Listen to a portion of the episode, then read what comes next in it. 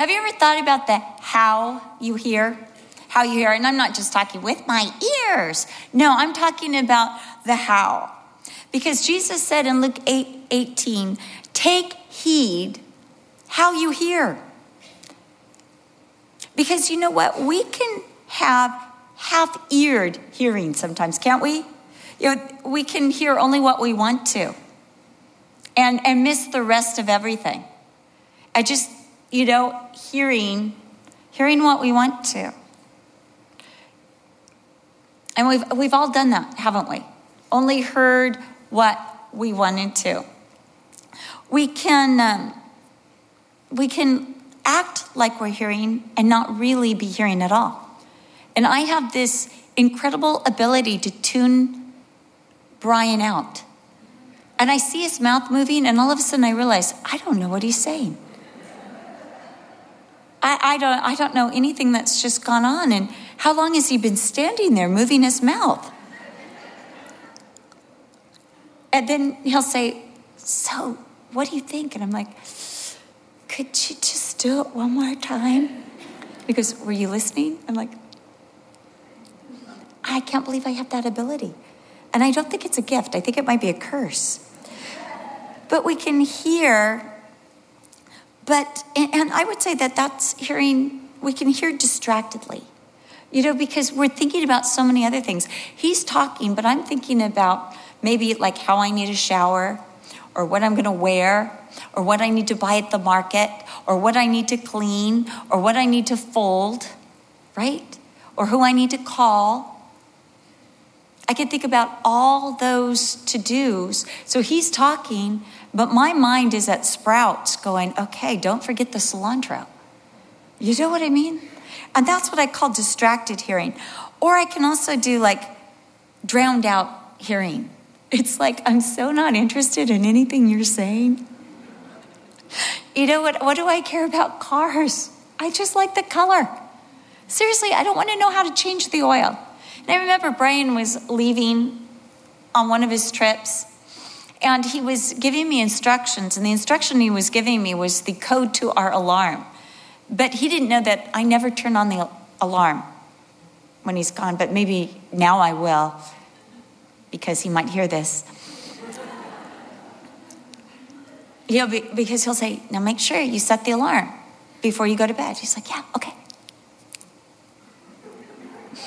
And so he told me all that, and um, he even gave me the code word in case it, you know, because again, it's a, it's an alarm that's um, motion sensor. So in case it got set off, the code. And I'm like, okay, okay, yeah, thanks, thanks, thanks, great, great, great, great. And so anyway, my grandson came over at the time he was two, and he he pulled out a drawer, and it, you know, it looks like a um, like the keys to a car, and he just pressed it. And all of a sudden, I was like, wow, wow, and I remembered that I, other things drowned out Brian's voice when he told me the code. So I didn't know the code. And so I go down there and it says, identify yourself, coming out of this box on the wall. And like, I'm Cheryl Brodersen. I used to be Cheryl Smith.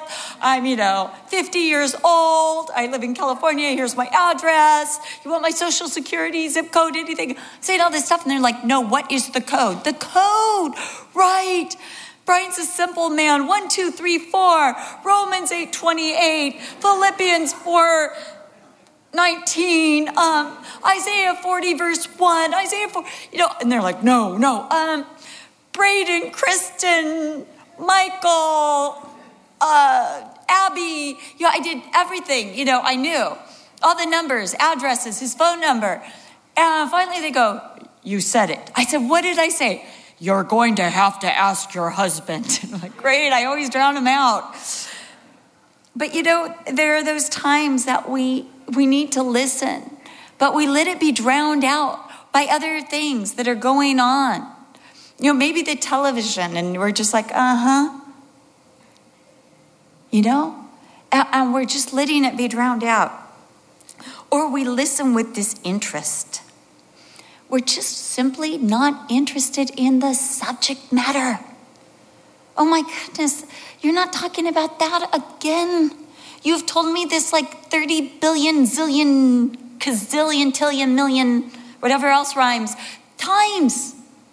And, and I just don't want to hear this again. Or I already know this. I already know this. You know, I have a friend, and her famous saying was, I have this already. I have this already. One time we were talking, and I realized she was the youngest of seven girls. And I said, and she was telling us how her mom would make them all matching outfits. And I said, Did they pass the outfits down to you? And she said, Yes. I go, No wonder you always say, I have this already. I have this already. About three hours later, she goes, Cheryl, I've been thinking about what you said. I said, What did I say? I have this already. She goes, You're right. That is why I say that all the time. It's hilarious. But we can do that. And yet, honestly, I hate it when I'm not heard. I hate it when Brian says, What? And I've just told him everything that was on my heart. What? I'm like, You were looking at your phone, weren't you? You know, you were looking at a text, or you were looking at a tweet, or you were looking at an Instagram. That is virtual. I am real. And I am talking right now. You know, I, I did a stupid thing. Stupid, stupid thing. I gave him an iWatch for his birthday and Christmas. He turned 60. I figured, well, you know, and that's what I get. Now he can go, oh. I am coming, period, dot. You think I don't know? You think I can't see you talking to your wrist, Maxwell Smart? I know what's going on. But I really hate having to repeat my entire story after I've already told it. And the first time was the best. Second time, I don't know that I can drum up as much enthusiasm or remember the details. And yet, you know what? I do this to others, right? But oh, how I hate it when I'm not listened to. And you know what's worse? I can do this with God's word. I can read it and then not retain it and not remember it.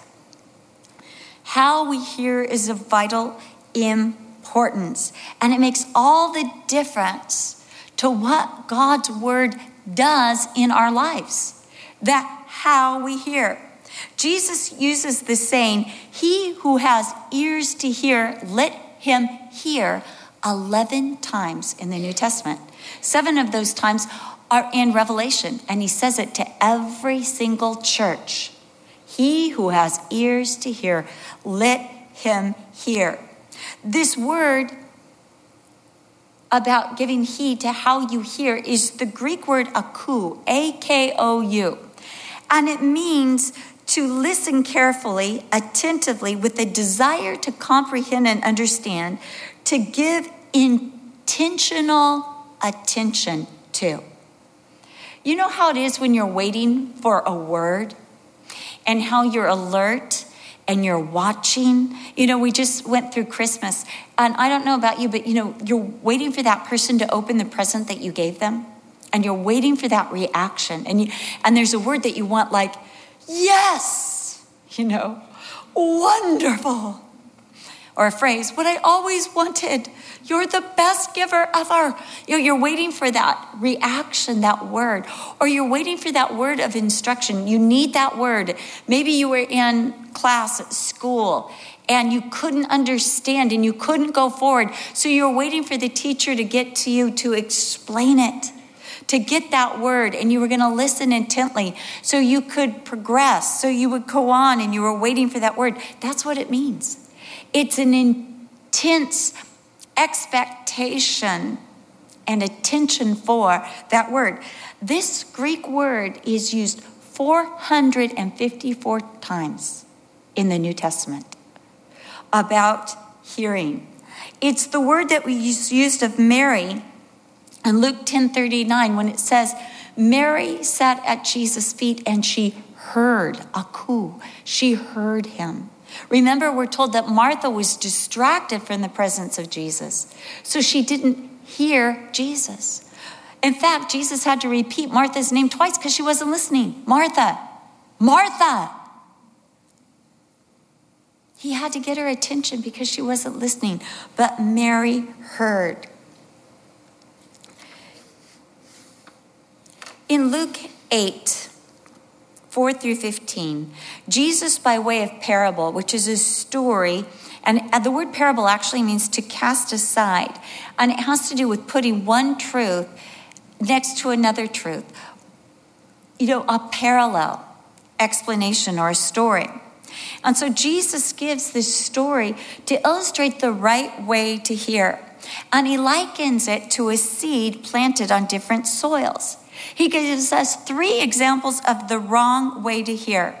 The first wrong way to hear is to hear with disinterest. This is the seed that fell on the wayside or the pathway or the hardened ground.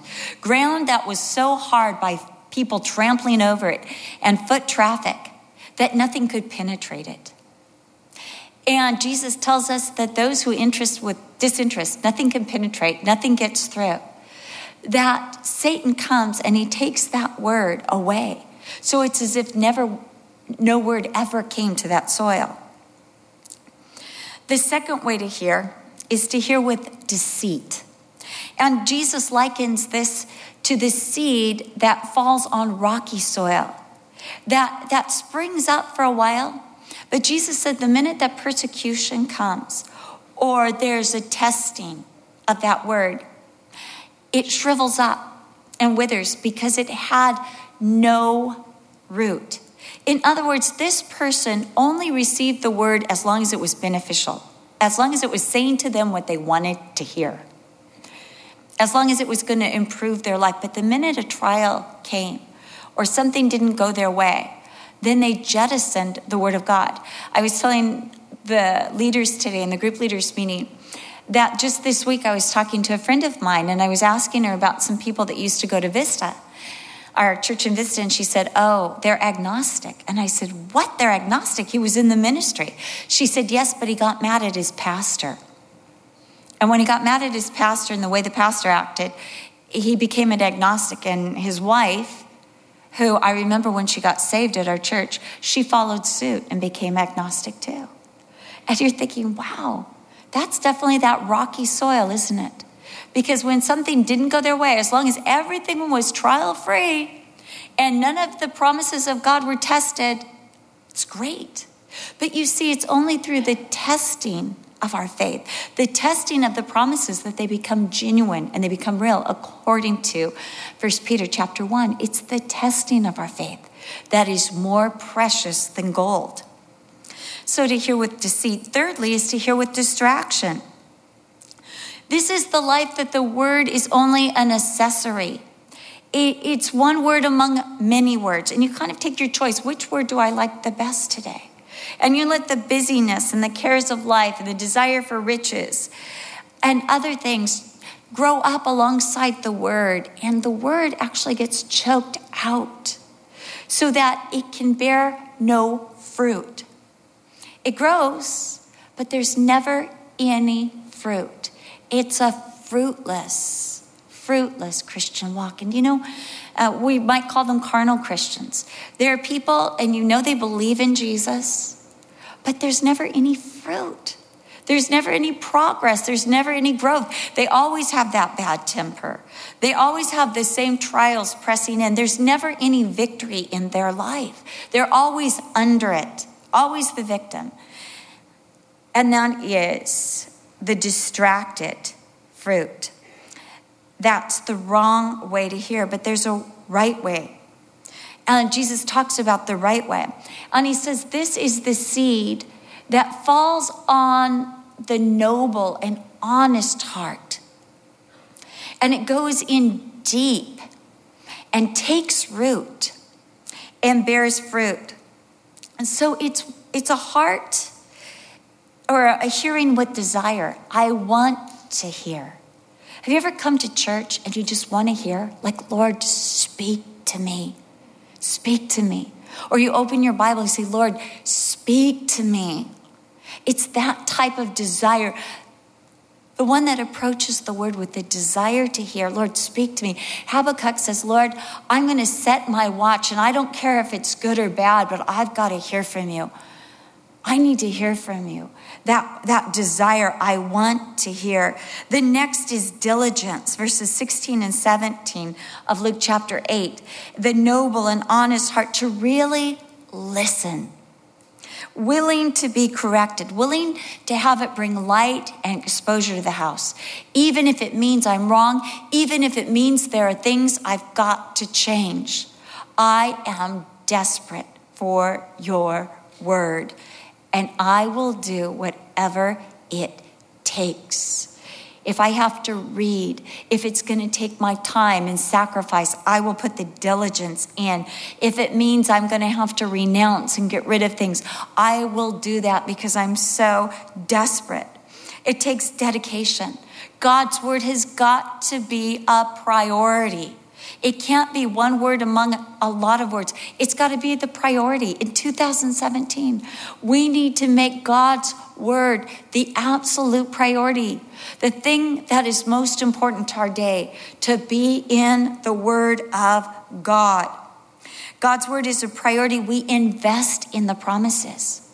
We, we invest, we invest our time, we invest our energy we seek out those promises, we speak those promises, we preach those promises to ourselves, and we persevere in the Word of God. We keep going in the Word of God. We do not give it up ever.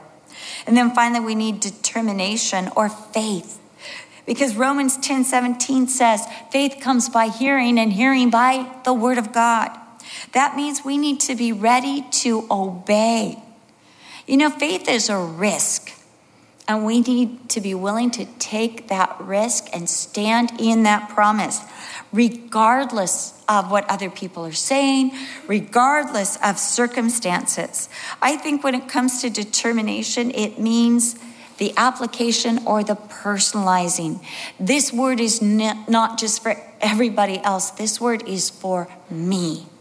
I am determined to stand in this word and make it a priority. And it's going to order my life. You see, it says that we are to study to show ourselves approved, workmen that need not to be ashamed, rightly dividing the word of truth, putting the right scripture to the right place in our life. Have you ever had people that put the wrong scripture to the wrong place? You're like, you know, your, your cut is on your finger, so why are you putting the band aid on your knee? You know what I'm saying? And people do that with the Word of God. That's not the right scripture for your situation. This is the scripture for your situation. You know, they'll, they'll take a scripture like, all things work together for the, the good of them that love the Lord and called according to his purpose. That's a great scripture. But you're in sin, honey. And you need confess your sins and he is faithful and just to forgive you your sins. You know, we need the right scripture for the right place, and that's determination. To put the right scripture at the right place. 1 Thessalonians 4:13 Paul said to the Thessalonians, "Because you received the word of God, which you heard from us, you welcomed it not as the word of men, but as it is in truth, the word of God, which also effectively works in you who believe." You see how you hear will determine how God's word works in you. In verse 18, Jesus said, To those who really hear, more will be given. But to those who do not hear even what they've heard, they'll forget. It'll be snatched away from them. To those who hear, more will be given more promises, more fruit, more revelation. But to those who listen with disinterest, deceit, and distraction, they will not retain what they heard, and everything will be taken away. No fruit and forgetfulness. Luke 8 makes a contrast between those who really heard Jesus and those who heard but didn't really listen or take it in and receive or perceive. We begin in Luke 1 1 through 3 with certain women. I love these certain women. I love it because they're certain. They were there.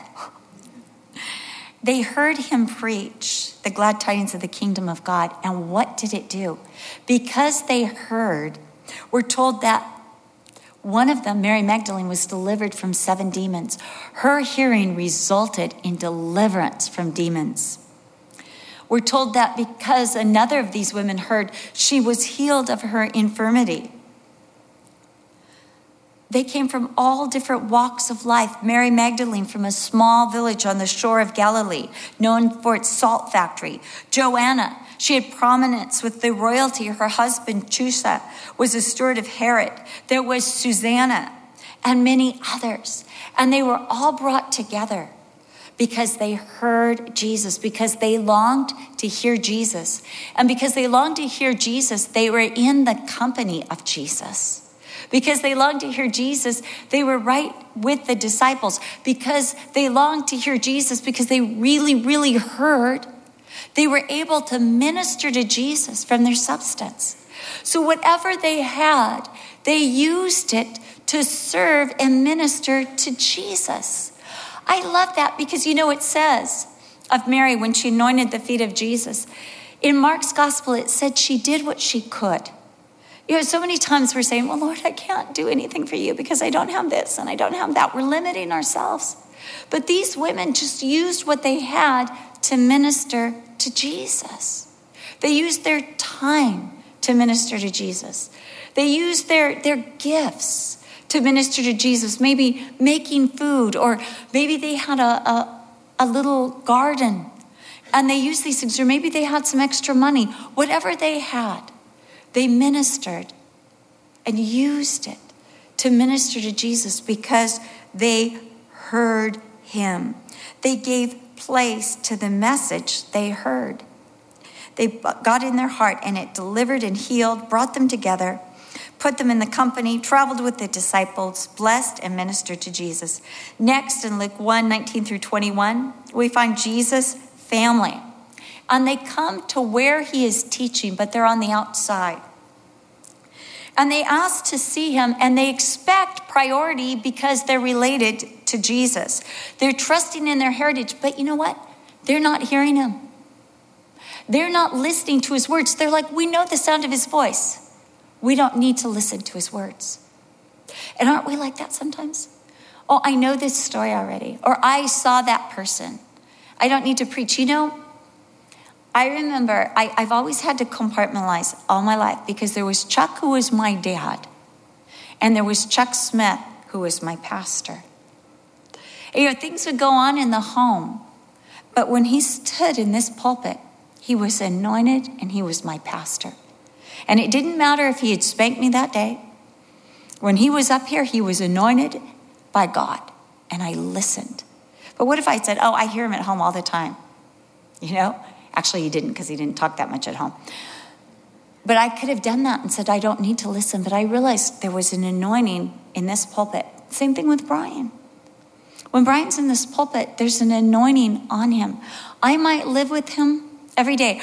I might make that man's coffee in the morning, but when he's in this pulpit, he's anointed and I take notes and I listen because God is speaking through him to me. And even though I'm his wife, I need to listen because that's God's word and that's what I'm listening to. But because they were related to Jesus, they only saw him as family and said, Hey, we know the sound of his voice. We're not listening to his words. You see, we can so humanize the pastor. We can so look at all the mistakes that we stop hearing God's word, even though they're in the anointed place. We need to listen to God's word. But they did not hear Jesus. And because they did not hear the words, they did not receive what he said, they were left out on the priority. Uh, sorry, on the periphery. They did not give it priority, so they were on the periphery. They stayed on the outside. But who was allowed in? Who was who did Jesus call his relatives? He said, "My mother and my brothers are those who akus hear the word of God and do it." These are the ones that come into relationship with Jesus Christ. Not those who are related to the pastor or you know as it says Jesus has no grandchildren. It's those who hear the word and do it. When we hear the word of God and are diligent to obey it, it brings us into relationship with Jesus. Bloodlines do not guarantee a relationship with Jesus, it has to be personal. You have to give diligence to hear. Moving on to the disciples. Luke 8 22 through 25. This is a distracted bunch of guys, isn't it? They hear Jesus say this let's go to the other side. But they missed the words. You know, Jesus was saying, we're going to make it to the other side. He had spoken, they had listened, but I believe these guys were distracted with ministry, with busyness, with, with the busyness of being Jesus' disciple. With, you know, oh, here's another crowd. Oh, there are kids trying to climb over Jesus. And, and they were in the business of ministry. There is such a danger of being in the ministry and getting preoccupied with ministry and actually forgetting why you do the things you do because, because you're distracted with the work. And Jesus goes to sleep as they're crossing the Galilee, and while he's sleeping, the storm comes. The inference we can draw from this story is that we often expect Jesus to keep us from the storms. We think it's enough just to have Jesus in our life and then there should be no storms. Who's that like? That's like the rocky soil, right? I invited him in my heart. I shouldn't have any storms in my life. But Jesus goes to sleep at times and allows the storms, the natural progressions of life and the natural consequences of life to hit our boat. And He lets us, He lets us try with all our might to get through the storm. He's waiting. I was reading in Isaiah just yesterday that it says, The Lord waits that He might be gracious to us. He waits for us to call upon him. Jesus was waiting for them to wake him up, to pray, to call upon him, to say, Lord, we can't handle this storm. Do something about this.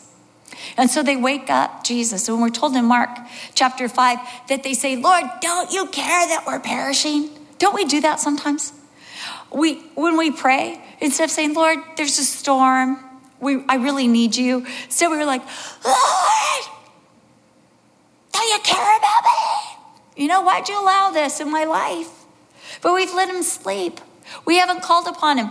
It's only after we've exerted all our energy and our strength and we've exhausted all our friendship and the storm is still upon us that finally we go, well, maybe we should pray. And then we're upset that God allowed us to get this far down or to go through all this. But this is what I see Jesus rises up, he calms the storm. There's an instant calm, a great calm. And he looks at the disciples and he asks this probing question that I have to ask myself in every storm or the aftermath of every storm Where is your faith? Where's your faith? Where was my faith? And I, I look at these guys and they were putting their faith in maybe the fact that they were disciples so they shouldn't have to go through hardship or trials. Maybe they, they were putting in the boat. You know, well, old Susanna's gotten me across the Galilee, you know, many a time. But now we're told that the boat's filling with water and they were in jeopardy. Maybe they had it in each other. We see from the Gospels that they seem to be in competition with each other because they're always arguing about who's the greatest. And John and James even get their mom to approach Jesus and say, Can you give it? by the right hand and left hand to my son so they can sit on both sides of you in your kingdom? And all the other disciples begin to complain about James and John getting their mother to do their dirty work. They could have had it in their experience. They were raised on the sea. If anyone knew the sea, these Galileans knew the, the, the climate, the attitude, the personality of the Galilee. Maybe about their education because they were reared on the sea but maybe they had it in the storm itself. Sometimes we have more faith in the obstacles that are in our way. We have more faith in the things that are against us, in the curses of the devil, than we do in the promises of God. Yeah, sometimes that's us. You know, we're just like, we have so much faith in our problems rather than in the Lord who has given us the promises. But the Lord allowed the storm. Why? Because they weren't hearing Him before. And you know, sometimes it takes a storm before we begin to listen, doesn't it? David says in Psalm 119, It was good that I was afflicted, because before I was afflicted, I went astray. But the storms make us wake up and show us that we need Jesus and we need to listen to him. And that's exactly what happened. This storm awoke the disciples, and now they were listening to Jesus. And when he stood on the bow of that boat and said, Peace be still, they heard his word. They heard it. And they noted the power of his word. They noted the power, the result, the ramifications of his word. You see, sometimes we need storms in our life because we're not hearing Jesus. And we need the storm so we, you know, it wasn't Jesus that needed to be awakened, it was the disciples. They needed to wake up and hear Jesus again because they had begun to drown him out with their own self importance, uh, with, their, with their own he, uh, something. But they had begun to drown out the Lord. But now they cared about what Jesus said and they felt the power of his word. They get to Gadara, where there's a demon possessed man, verses 26 through 40. And this is like a radically demon possessed man. I think the disciples were cowering in the boat, going, Go ahead, Jesus. Tell us how it's done. We're watching you. Good job. And Jesus gets out of the boat. And this is a man who's naked He's filthy. He's tormented. We're told in Mark's gospel that he would cut himself and scream, that he had been shackled, um, but he would break the shackles and nobody could control him. And now he's coming at Jesus. And we're told that Jesus looks at the man and speaks to the demons and says, Come out of him. And the demon speaks and says, Have mercy on me. Don't send us to the abyss. And they're begging Jesus. And they asked Jesus, please send us to the pigs. And Jesus said, What is your name? And they said, Legion, for we are many. Legion would represent somewhere around a thousand demons in this one man. Can you imagine how tormented? No wonder he cut himself. No wonder he lived among the tombs. No wonder he could not be restrained. No wonder he was naked. He just, he couldn't stand anything on him, constantly tormented. I, I remember, this is a bad illustration, I'm going to use it anyway because I'm up here. But my daughter had chicken pox, and I remember all my kids got chicken pox, and my, my one got it just hardly at all. My son just barely got it. It was a light case, but then my daughter Kristen got it. And I remember it was in her hairline and it was inside her ears and it was on the roof of her mouth. It was just everywhere. And my calm, passive daughter felt like she was coming out of her skin. I mean, everything that touched her skin was just so, it just so irritated her. And, I remember just that torment. And I, and I think of this, this is more than chicken pox, this is torment. He's absolutely one thousand demons. I mean, one demon was taking this young boy that we'll read about and study later and throwing him into the fire and throwing him into the water and trying to kill him. But this is a thousand of these tormenting, cruel, merciless demons inhabiting this man. And Jesus sends the demons to these pigs, which of course we know is the first mention of deviled ham ever. And they run wildly and plunge into the Galilee and drown. The man is delivered and transformed. And we told, we're told that he is sitting, clothed and in his right mind, pacified at the feet of Jesus.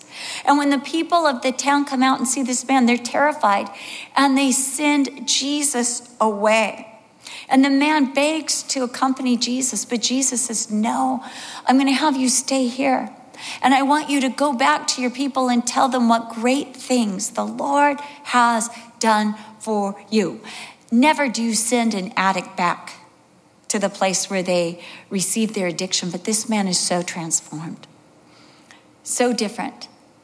And he's going to go back with the testimony. And Mark's gospel again tells us that Jesus says, Tell them how the Son of Man has had compassion on you. Tell them about my compassion. Tell them about my love and about my greatness and the transformation. Give them your testimony. Now, here, in this story, we have three different receptions to the Word of God, don't we? We have the demons who knew the reality of the Word, but gave it no reception. They, they knew it was the Word of God, but they were still in rebellion to it. They knew they, they were compelled, they were driven to obey it, but they hated it so much that God's Word through, drowned them. You've got the people that were terrified of the word of God, didn't want to receive it because it exposed their sin. They were raising pigs in a kosher neighborhood, and it exposed that.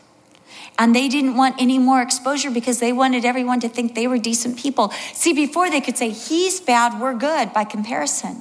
But now that he's pacified and he's transformed and he's so changed, now their sin is showing and they want to cover it up and they care more about their image. And they're terrified by the word of God, so they don't want to receive it. And what do they do? They send it away. But this man who received the word of God is transformed. He's pacified. He's rested. He's given a testimony and he's given a commission by Jesus. He's one of the first preachers, one of the first missionaries in the Bible. And this is what happens because he hears the word of Jesus. He hears it. Moving on, in verses 43 through 48, we have a diseased woman. She spent all her money, all her energy on different remedies to get better. For 12 years, she's been in an, a condition that has left her weak and anemic and unclean in that culture. But she hears, she hears that Jesus can help her. And because she hears, she does something about it. She's diligent to seek him out, and she's determined to touch the hem of his garment. And so she makes her way through these crowded streets and she goes down low and she reaches out and she brushes against the hem of his garment, and immediately she's made well. Immediately. And she's ready just to leave, but Jesus stops in the middle of that crowd. And he said, Who touched me? Peter looks at him and says, Lord, who touched you? Who didn't touch you? You're being thronged by the multitude. And if you go to Israel with us in May, not that I'm plugging it or anything, but you'll see how very narrow those streets were. And when it says Jesus was being thronged, and you understand how narrow those streets were, and he's trying to make his way through with this father, this desperate father, Jairus, and how people are thronging him and impeding his progress, and how difficult it must have been for that woman to make her way to Jesus. But she was determined. And then Jesus stopping and all the ruckus of city noise, he stops in the midst of that, says, Who touched me? For I perceive that virtue or healing has gone forth from me. And you might say, Well, Jesus is God. How did he not know? Because he was also fully man. And in Philippians chapter 2, we're told that he emptied himself and became like a man, lived with men's restrictions just depending on the Lord. And this was something that hadn't yet been revealed to him. But listen to this Jesus stopped at the touch of faith. Think of how many people were grasping and touching Jesus, and it made no difference to Jesus. It was as if he didn't feel anything. People are pushing, they're shoving. Remember how we studied a few weeks ago how he told Peter to keep the boat ready. So if the multitude began to crush him, he could get on the boat and get away from the crowd so he could preach from them from the water and keep that safe distance. And these people are touching, they're thronging, they're pushing, they're pulling, they're grabbing at him. I, I had some friends that years ago, they got, um, they were crying and crying on Christmas. They got these presents, and all they did was cry. This was the 70s. They couldn't stop crying. Their father says, What's the matter with you? And they're like, Donny Osmond lives, and we haven't been able to see him. So the dad's like, You don't like any of the, they were hoping to get Donny Osmond concert tickets. And instead, they got, you know, clothes and great things. And the father's like, That's all you wanted? And they're like, That's all we wanted. So the father gets them tickets to the Donny Osmond show. He drives them to Las Vegas. They listen to Donny Osmond. They come out and they're sobbing. They were front row tickets, but they're sobbing. What's wrong now? We didn't get to touch him. And so the father says, Okay, great. So he bribes the security guard. The security guard takes them back to Donny Osmond. Donny Osmond comes out of his room my one friend screams and faints, and her sister grabs Donny and starts kissing him all over. So five security guards grab her, grab the sister, and take him, take them out.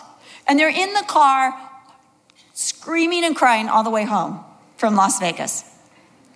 But you see, that's what fans do, right? They grab at, they scream, they want a part of, but they really don't care about the person. And there were those thronging. But this is a different touch. This is the touch of faith. You see, Jesus is arrested. He stops for the prayer of faith. He knows there's a difference. There's a difference with the prayer of faith. The prayer that believes in the person of Jesus. The prayer that has invested in Jesus. The prayer that says, Lord, you are my only hope. You are the one I'm trusting in. You are the one who can make me well. That's the faith. And that's the prayer. That's the touch that stops Jesus. And that's, that's the touch that virtue proceeds out of the Lord and works. It's the touch of faith. This woman believes, adds diligence, dedication, determination, deliberation. In her unhealthy, weak, impoverished state, she finds Jesus. He calls her out and he calls her forward and she confesses all. She testifies. She brings everything into the light. And what does Jesus do?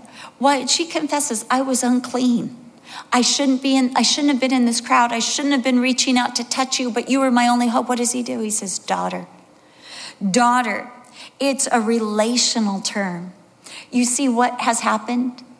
Mary and the brothers have been outside, but this woman, this unclean woman, this outcast has been brought in. And it's relation, daughter. She is dignified. She's brought into relation. Next, she's honored. Jesus says, Be of good cheer. There's no condemnation. Coming into the light has not condemned you, it's given you joy. And finally, she's commended. Oh, no, not finally, almost. Commended by Jesus. Your faith has made you well. In other words, everyone needs to show this type of faith that this woman has just shown. This is the type of faith that works. And finally, she is blessed by Jesus because he says, Go in peace. Go in peace. Go and rest. You did what is right. It was the right thing. This is the expectation of those who hear the word with desire, diligence, dedication, and determination. There is the dignifying, being brought into relationship with Jesus. There is the honor, no condemnation. There is the commendation, this is the right faith, the example to others. And there is the blessedness. Go in peace. Finally, we're at Jairus and the mourners, Luke 8, 41 through 42, 49 through 56. Jairus is a ruler in the synagogue. He risks all to find Jesus because his only daughter, who is 12 years old, is on the brink of death. He humbles himself in the midst of this thronging crowd, falls on his feet, and acknowledges his need. Lord, my daughter is on the brink of death. Come and touch her, and she will live. He worships Jesus. And, you know, it's interesting because the Gospels record Jairus falling at the feet of Jesus and asking Jesus to come heal his daughter as worship.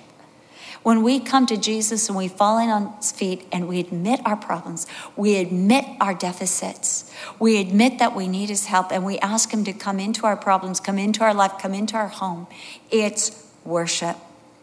And Jesus goes with his father. But on the way, they're met by a servant from the house who says, Don't trouble the master any longer. Your daughter is dead.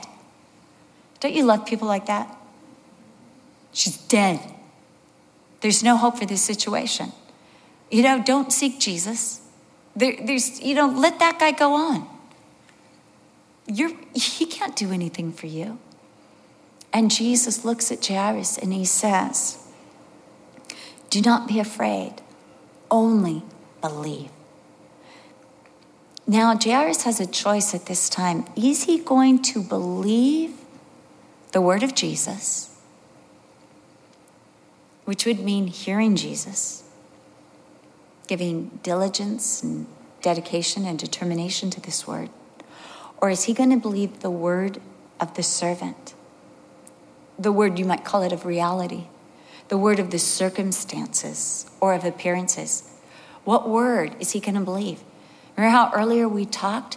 Sometimes we have more faith in it's dead, it's over, the threat of our circumstances. But Jairus makes a choice to hear Jesus, to hear his word, to let the word of Jesus and the promise of Jesus drown out every other word. And so he continues with Jesus.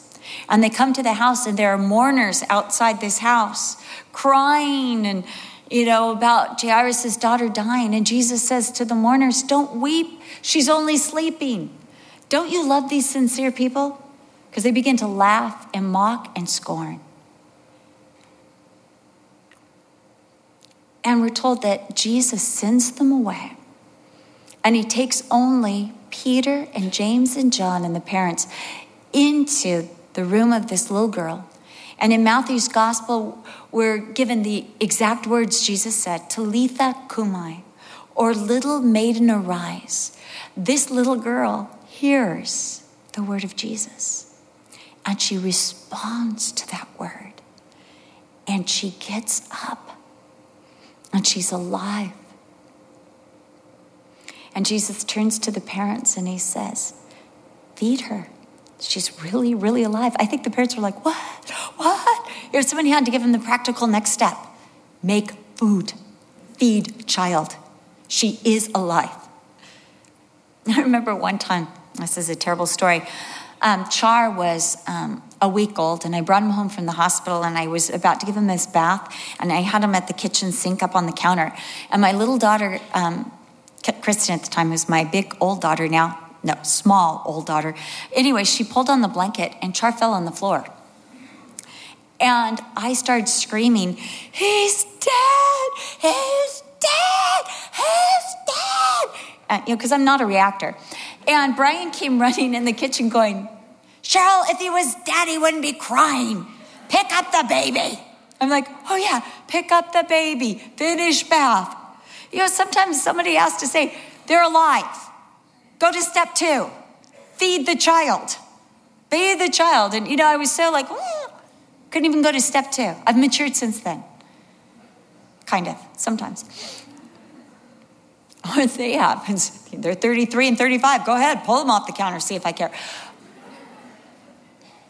But you know, what word, you know, what word are you going to believe? They had to feed. They, they, the word was fulfilled. The word was fulfilled before them. It was time to feed the child. Jairus made a choice to hear the word of Jesus above all other words. Now, Jesus tells the parents not to tell others. Now, isn't it interesting that the man of Gadara is told to go back and tell others, but these parents are like, don't bother with the mockers.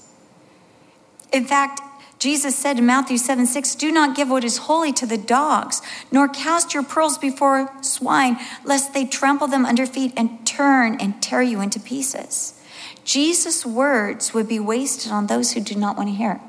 Years ago, um, and I mean many years ago, I was 13 years old and I had the greatest Bible in the world. It had like this suede cover, and I absolutely loved this Bible. It was given to me by my mom.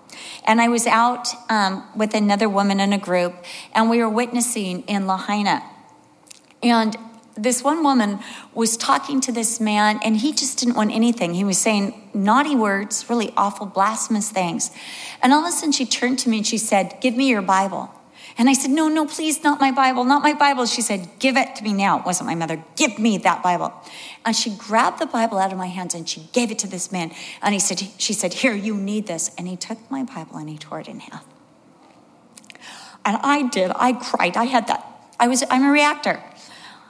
I just cried so hard, and he began just to tear up my Bible and throw it on the ground. And I was picking up the parts of my Bible. Remember, and it still bugs me to this day. And I remember going back to the hotel and saying, Mom, you know, this person made me give my Bible away, and here it is. He tore it up. And my mom says, We're going to find a better Bible. But you can't find a better Bible than the Bible.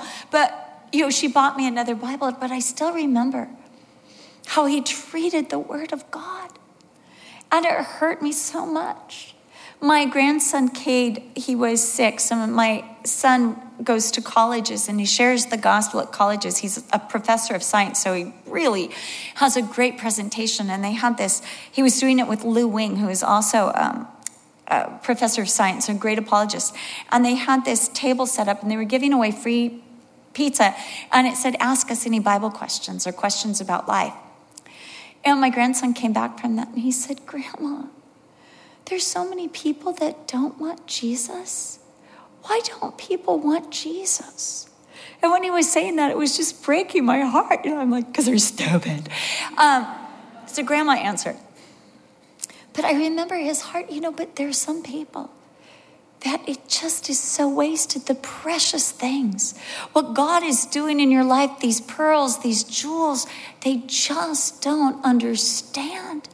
And they'll trample them, they'll make fun of you instead of appreciating. And Jesus knows the difference. And as we hear his word, we will be able to discern and make the difference. Who's ready? Who's in a storm of life? Who needs this word? Who is so desperate that they're reaching out for a touch? and those who are standing on the periphery, and those who are following close. Who's ready for the Word of God? From the people of Luke chapter 8, we learn not only how to hear, but the fruit and consequences of not hearing, and the fruit that is born when we do hear. Those who don't hear are left outside the promises of God, have no relationship to Jesus. They're terrified of Jesus, they send him away. They receive nothing from their thronging and their touches and their persistence. And they mock at his word and know nothing of his power and are never brought into the treasury of what Jesus does. But those who hear with desire want to hear with diligence, giving attention to what they're hearing, dedication, probing to understand, determination, applying and obeying what they hear, have a relationship to Jesus like these certain women have revelation like the disciples on the boat, have rest because our st- storms are calmed and we're delivered and transformed, have restoration, have a testimony, have a commission, have renewal, healed and commended and acknowledged and blessed, have a resurrection. Things that relegated to death are now brought to life we need to pray that we might really, really hear the Word of God. That we might receive it not as the Word of man, but as it is in truth, the Word of God, which effectively works in us. That's what we need. May we not be so familiar with it that we tune it out. May we not be so disinterested in it that we just relegate it to other words. May we not listen with deceit, that we only like the promises that tell us everything's going to work out and not the promises that show us where we need to change our life. May we receive it all in truth and let the Word of God do everything it's meant to do in our hearts and our minds and our lives. Let's pray. Lord, we pray by your Holy Spirit, by your power. Lord, that you would open our ears, Lord Jesus, that there would be a direct auditory canal that would not only connect to our mind and tell us what we're hearing, but Lord, that you'd make a new canal that would go straight to our heart, that we would believe and receive and be changed and renewed and restored and resurrected by what we hear. Lord, that your word would have such an impact on our lives, Lord. Lord, make us hearers and doers of the word. We ask this in Jesus' name. Amen.